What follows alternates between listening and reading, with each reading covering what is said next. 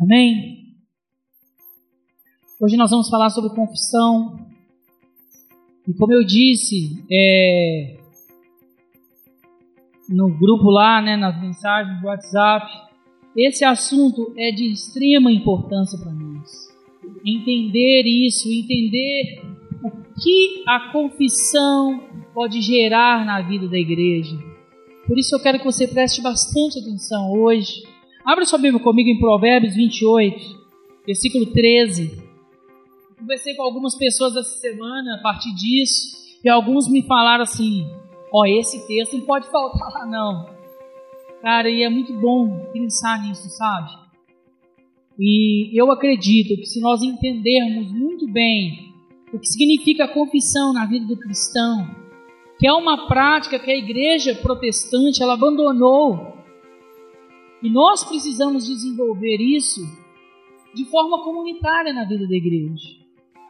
Nós não somos perfeitos, nós vamos pecar, nós vamos errar, nós vamos falhar em muitos aspectos, mas nós temos o poder de Deus em Jesus sempre eficaz para nos purificar de todo pecado, e nós temos a vida da comunidade, a vida da igreja para nos ajudar nas nossas fraquezas. Então, Provérbios 28, no versículo 13 diz o seguinte: Salomão, o que encobre a sua transgressão nunca prosperará, mas o que confessa e deixa alcançará misericórdia. Novamente, o que encobre a sua transgressão nunca prosperará, mas o que confessa e deixa alcançará misericórdia.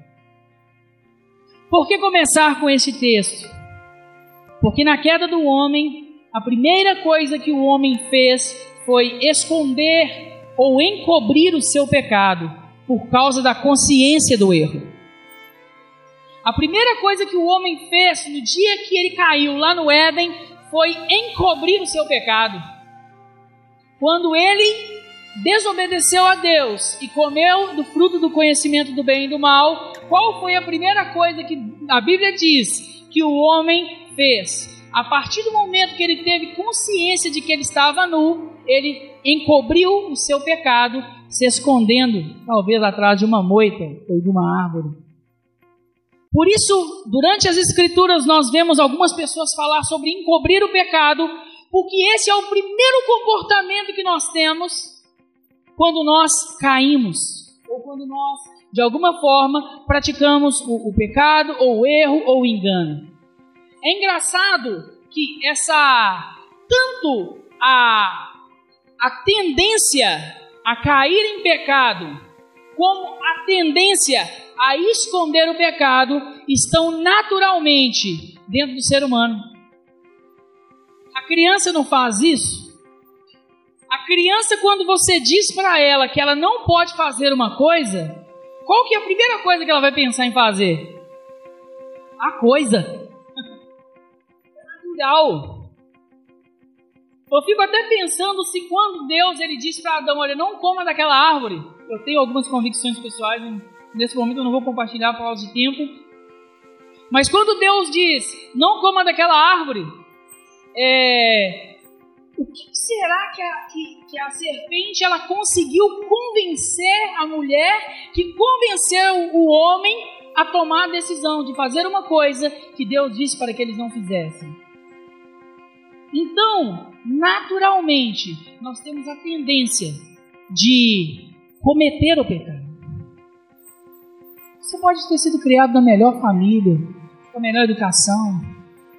Isso está dentro de você, não está fora de vocês. O livro de, de nós, o livro de Marcos, ele diz que estes males saem de dentro do homem e são eles quem é, contamina o homem. Olha, o que contamina o homem é o que sai de dentro do homem. Então, se já está dentro do homem, ele já está contaminado ou condenado a estar contaminado. Então a criança é assim, a gente é assim. E Adão foi assim. A segunda coisa que nós fazemos, que é o que nós lemos, é encobrir.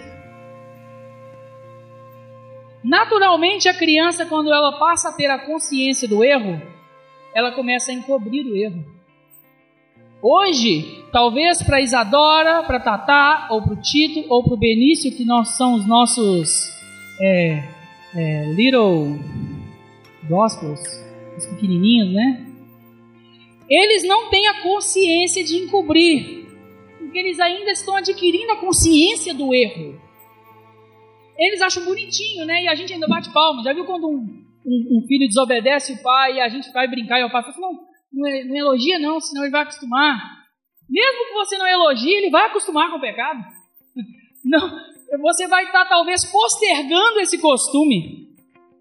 Sabe? Mas uma hora ou outra a coisa sai para fora. Só que quando eles passam a ter a consciência do erro, por exemplo, lá em casa de vez em quando, quando a gente está dando uma faxina na casa, eu costumo achar papéis de bombom debaixo dos colchões. E não são os meus, porque os meus eu, eu, eu jogo fora no outro dia.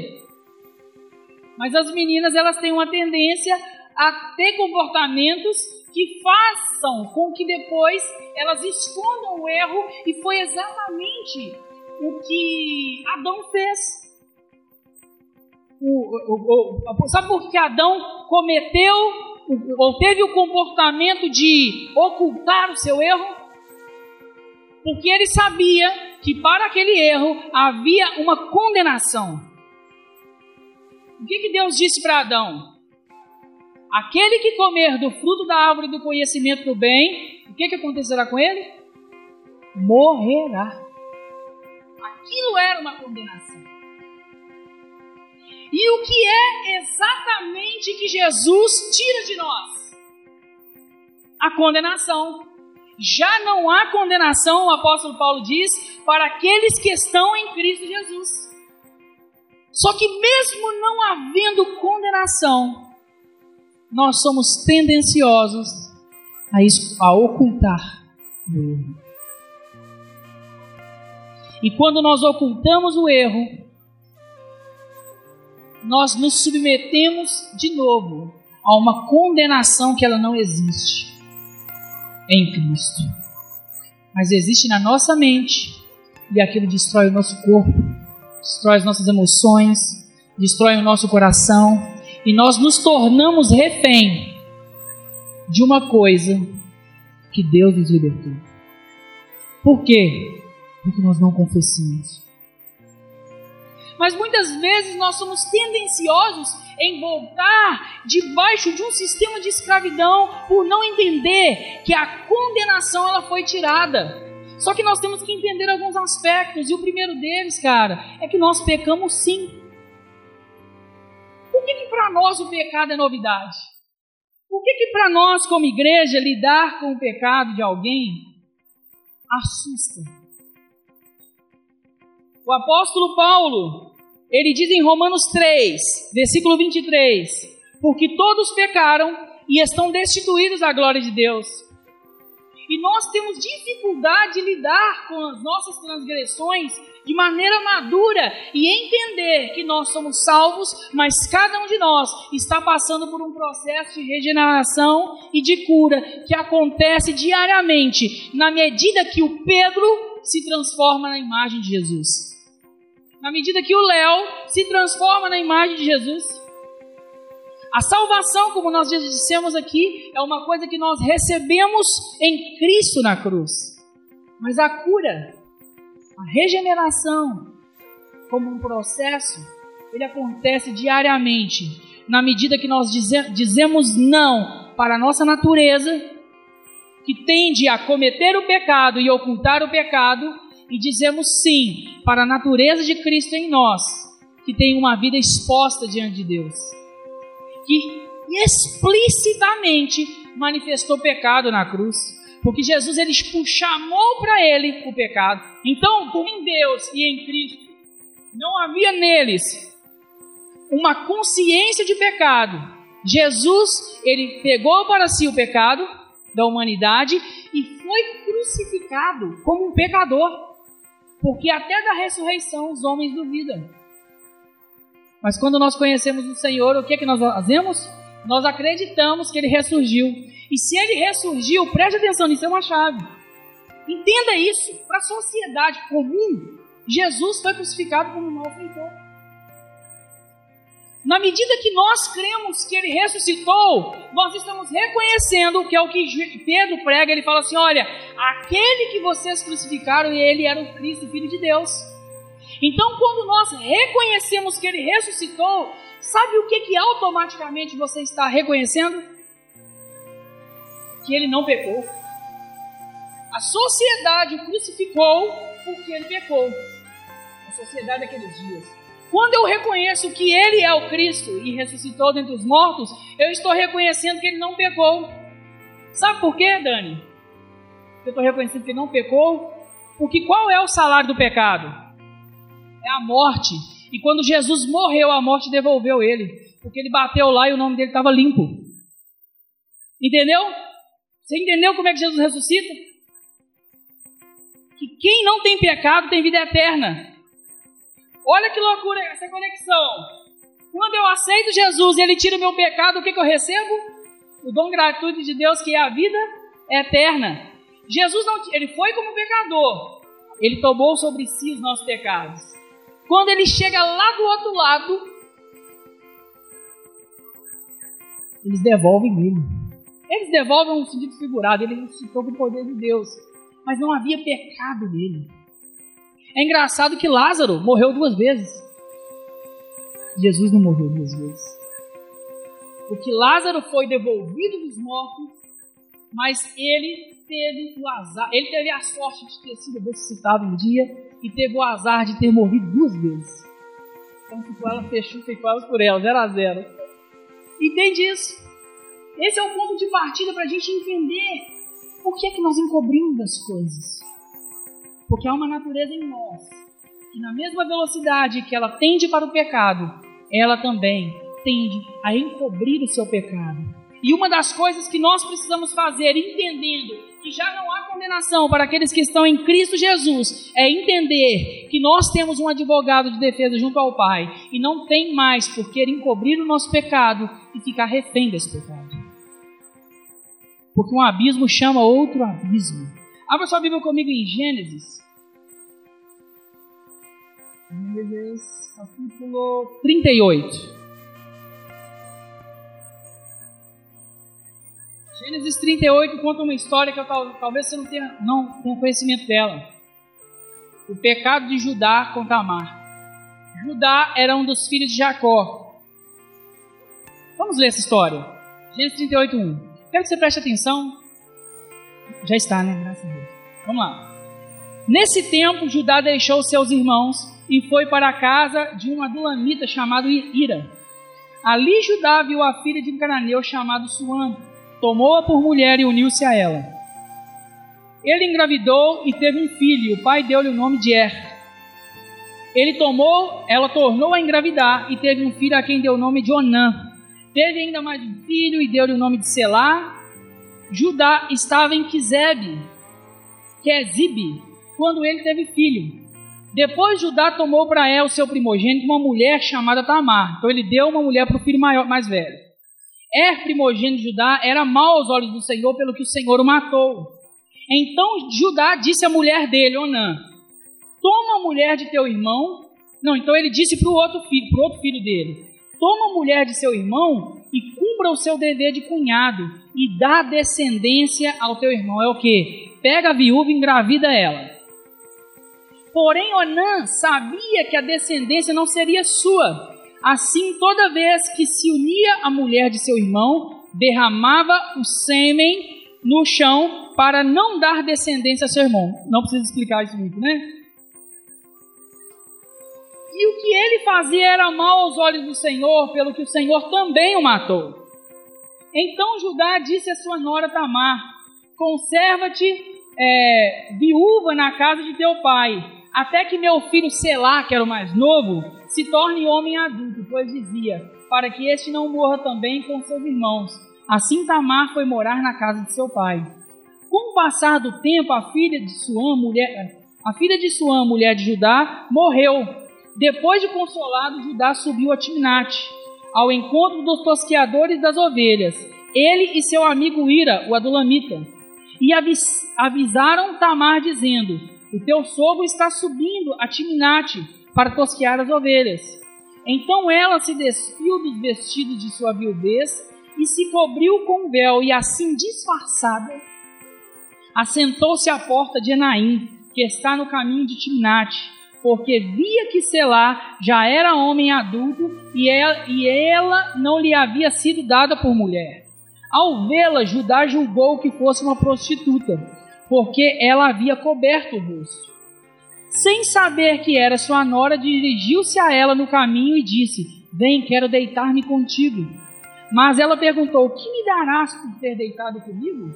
Ele respondeu: Eu te mandarei um cabrito do rebanho. Mas ela ainda perguntou: Tu me darás alguma garantia até que eu até que me mandes? Então ele disse: Que garantia te, da, te, te darei? Ela disse: O teu selo, a corda e o cajado que está em sua mão. E ele os entregou. Então deitou-se com ela e ela engravidou. Então levantou-se e se foi, tirou de si o véu e vestiu a roupa de sua viuvez. Depois Judá mandou o cabrito por meio de um amigo adulamita para receber a garantia na mão da mulher, mas ela não a encontrou. Ele não a encontrou. Então perguntou aos homens daquele lugar: Onde está a prostituta cultual que estava junto ao caminho de Enaim? E disseram: Aqui não esteve nenhuma prostituta cultual. Ele voltou a Judá e disse: Não a encontrei. E também os homens daquele lugar disseram: Aqui não esteve nenhuma prostituta cultual.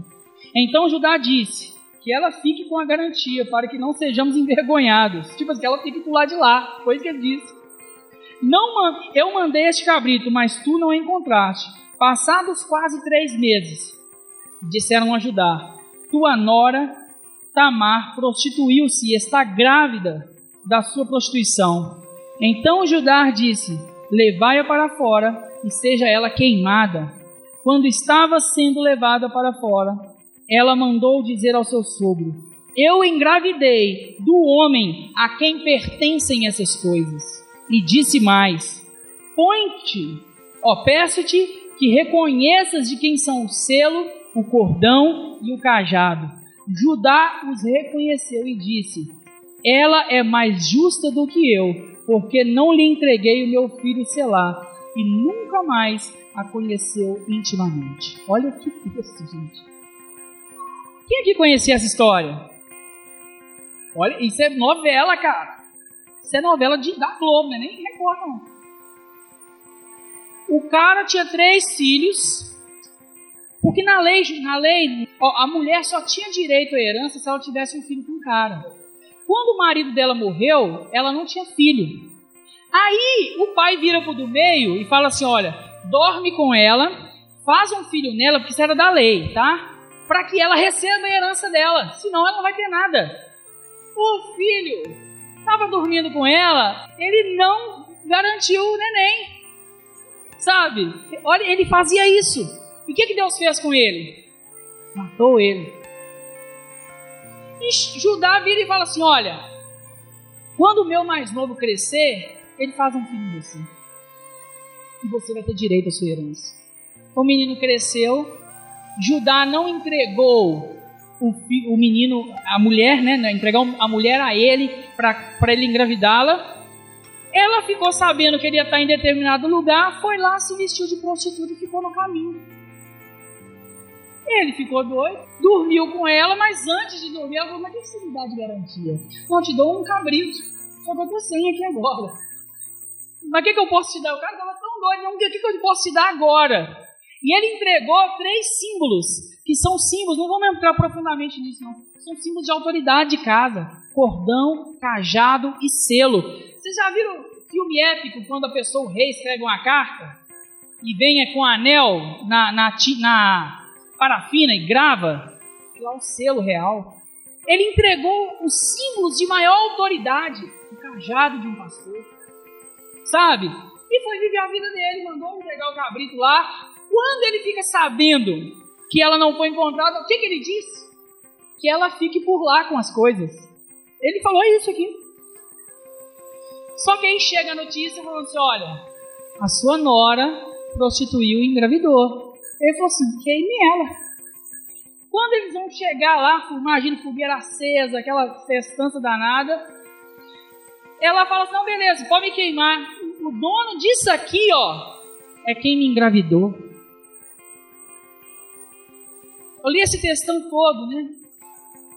Para a gente entender essa história, e tem muito a ver com a maneira como nós nos tornamos refém do nosso pecado por falta de confissão.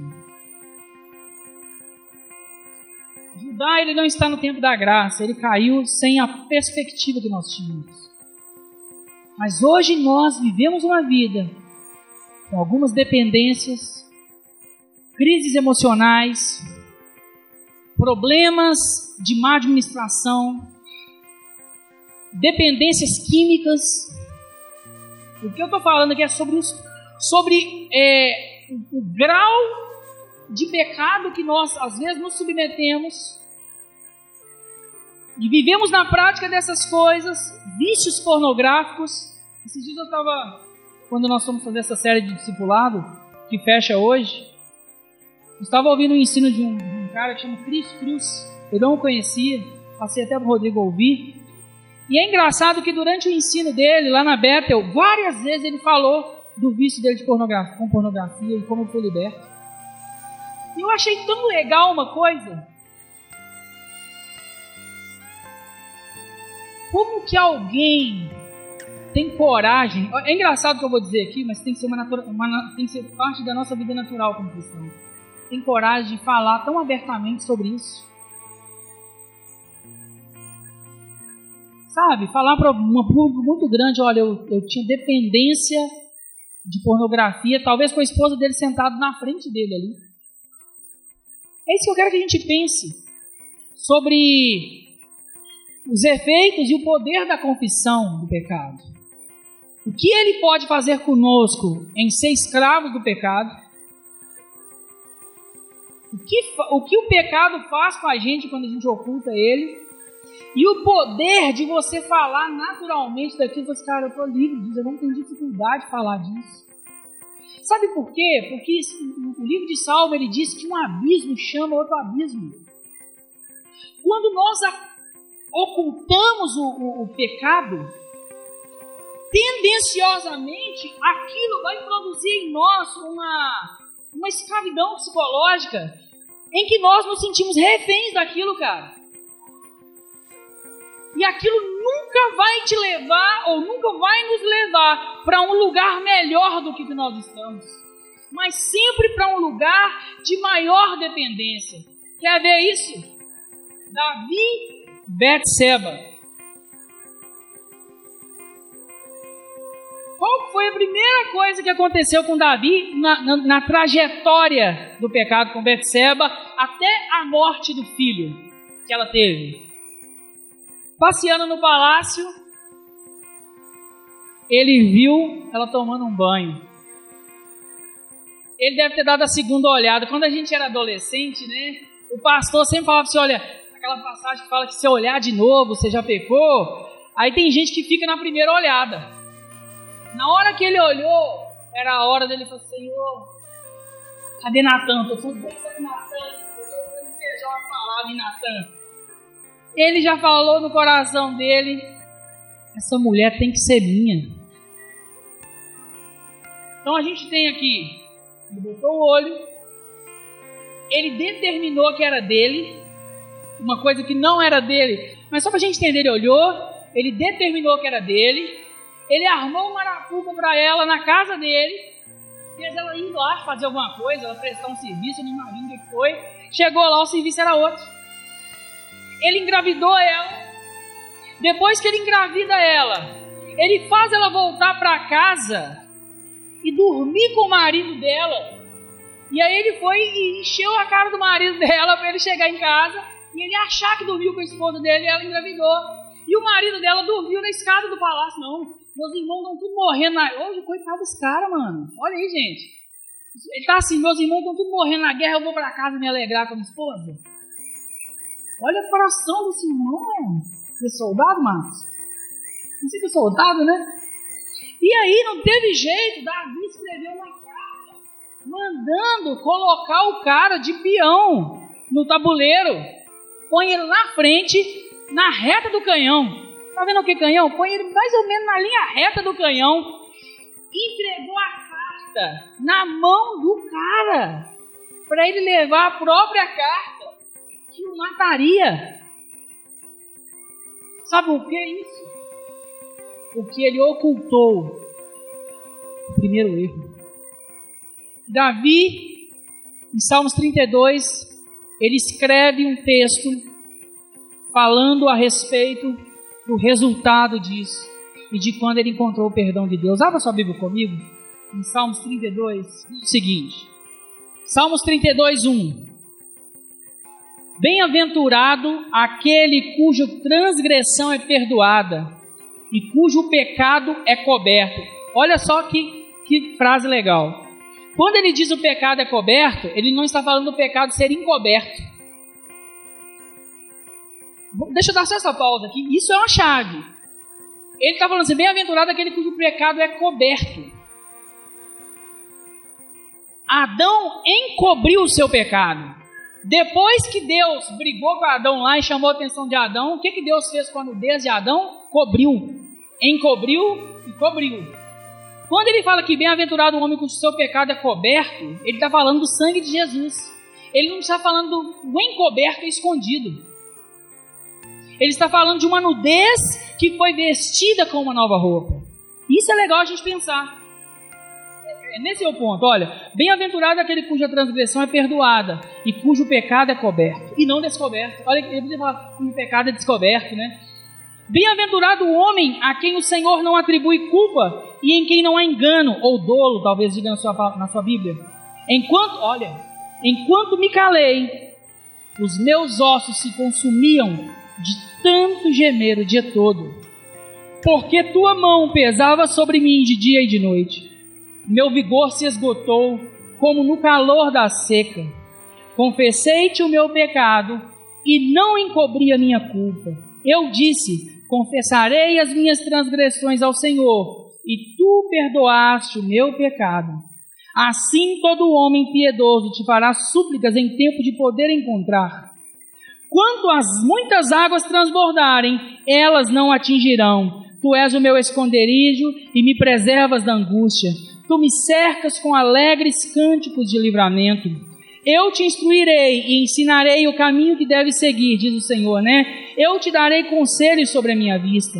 Não sejas como o cavalo, nem como a mula, que não tem entendimento, cujo boca precisa de cabeça e freio, pois de outra forma não se sujeitam a ti.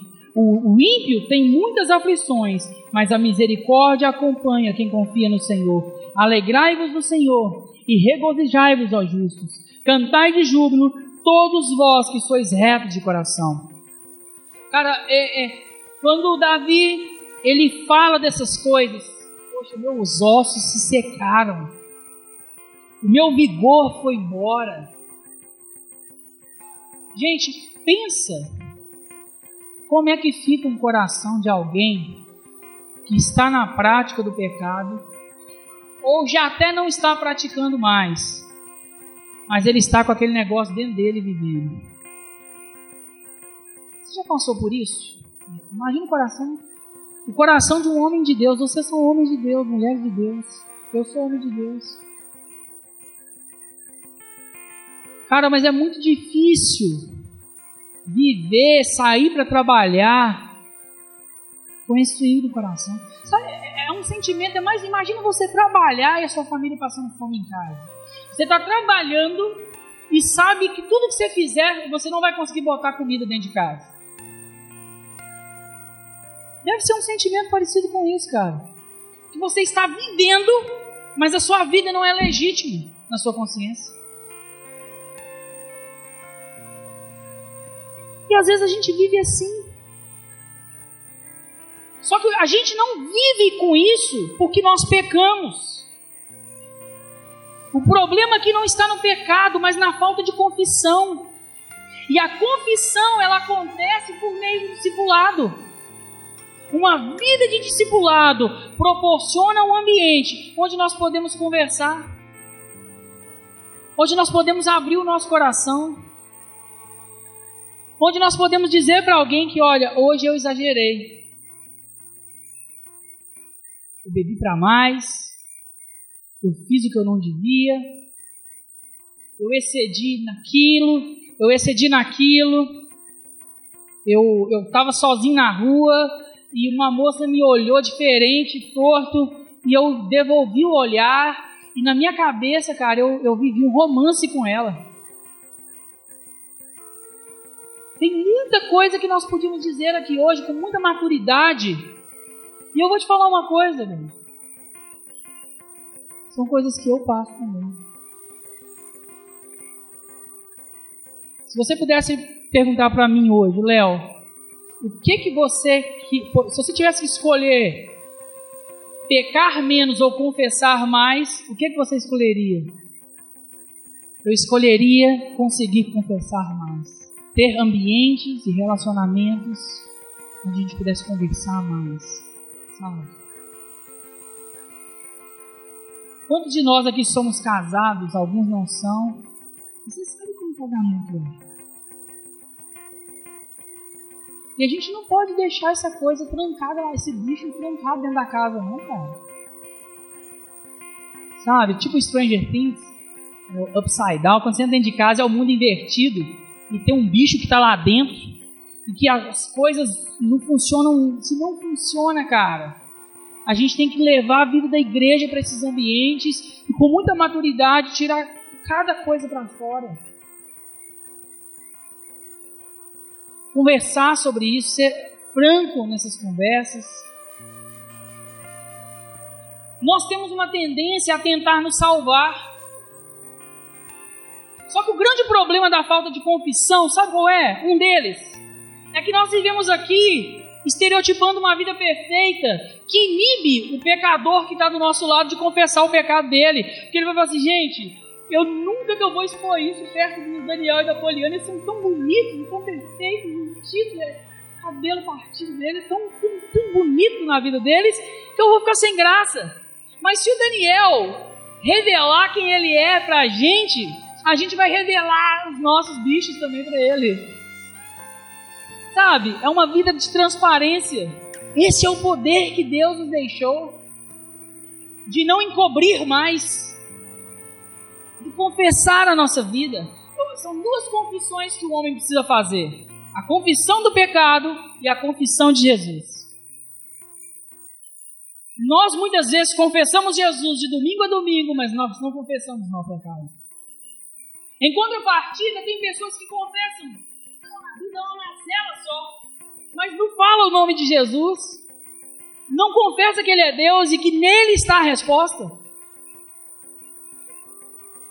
E aí nós vivemos uma vida é, mediana ou medíocre em relação à fé, porque nós somos salvos, mas conscientemente nos sentimos condenados todos os dias. Alguém entre vós está aflito? Ore. Alguém está contente? Cante louvores. Alguém de vós está doente? Chame os presbíteros da igreja, para que estes orem sobre ele, ungindo-o com óleo em nome do Senhor. E a oração da fé salvará o doente, e o Senhor o levantará, e se houver cometido pecado, será perdoado. Portanto, confessai os vossos pecados uns aos outros e orai uns pelos outros, para que sedes curados. A súplica de um justo é muito eficaz. Olha que legal, gente. Essa é a, a base do discipulado para mim. Este é o, é o nível de vida do discipulado. É quando nós temos a facilidade ou será fácil, né? Ou nós temos a liberdade de comunicar as fraquezas, a doença, o pecado.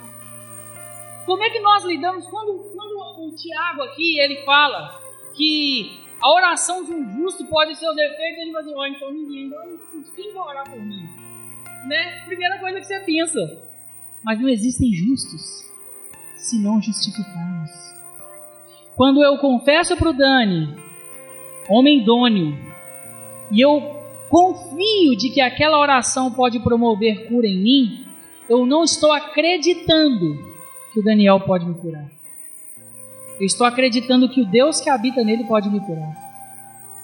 Eu estou acreditando que o que Jesus fez na cruz é tão poderoso que pegou um cara igual o Bill e deu poder na oração dele para que eu seja curado. A glória de Deus aqui não é do Bill, do Daniel, do Igor, do Paulinho, da Lu. Não é sobre nós, que a gente vai pega, pega os irmãos mais aleluiados. Vou pegar aquele dali, ó. Aquele lá é bom, aquele. Ele ora e dá até bate o pé no chão, assim, treme tudo. Não, é falar assim, não, cara, se eu acredito no processo de salvação do Paulinho, eu acredito que o Espírito de Deus está sobre ele, cara, a oração dele tem efeito para minha vida. Nós estamos falando de uma igreja idônea, de uma comunidade idônea que vive o discipulado com muita saúde, né? E entenda, eu quero que assim, até que a gente é, desmistifique uma coisa. A confissão não é conselho. Conselho é importante. Por quê? Ah, mas o, o, Pedro não tem capacidade de me aconselhar, não, nessa área, não. Mas a confissão é uma coisa. O conselho é importante. Se você está buscando conselho, talvez dentro do discipulado você busque conselho. Por exemplo, a Bíblia fala que na multidão de conselhos há sabedoria. Beleza? Mas a Bíblia também fala que bem-aventurado é aquele que não anda segundo o conselho do ímpio. Logo, nós concluímos que o conselho é bom, mas nós é quem escolhemos quem vai nos aconselhar. A multidão de conselhos da sabedoria, bem-aventurado é aquele que não anda segundo o conselho do ímpio. Então, são duas coisas que se completam. Mas a confissão, necessariamente, nem sempre ela vai exigir conselho. O conselho é bom, é igual o exemplo que o Dani deu que no discipulado ele acontece que um acompanhamento. Que, e tem que acontecer, porque nós oramos aqui, o Bill Johnson ele fala uma coisa legal, ele fala assim, gente, se tem evidência de cura, conta pra gente aqui, ó.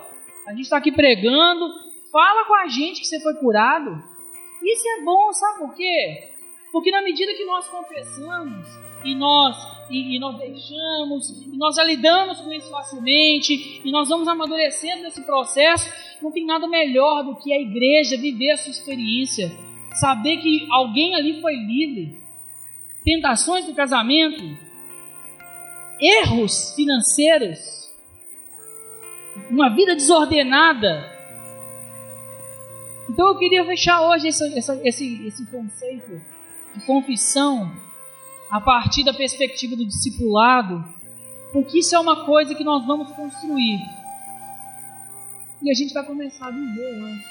conversando, conversando, abrindo o coração.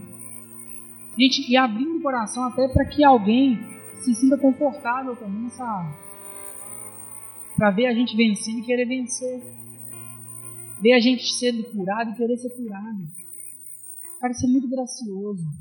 Quero ler o último texto para a gente encerrar. Sabe? Cara, a gente tem que conversar mesmo.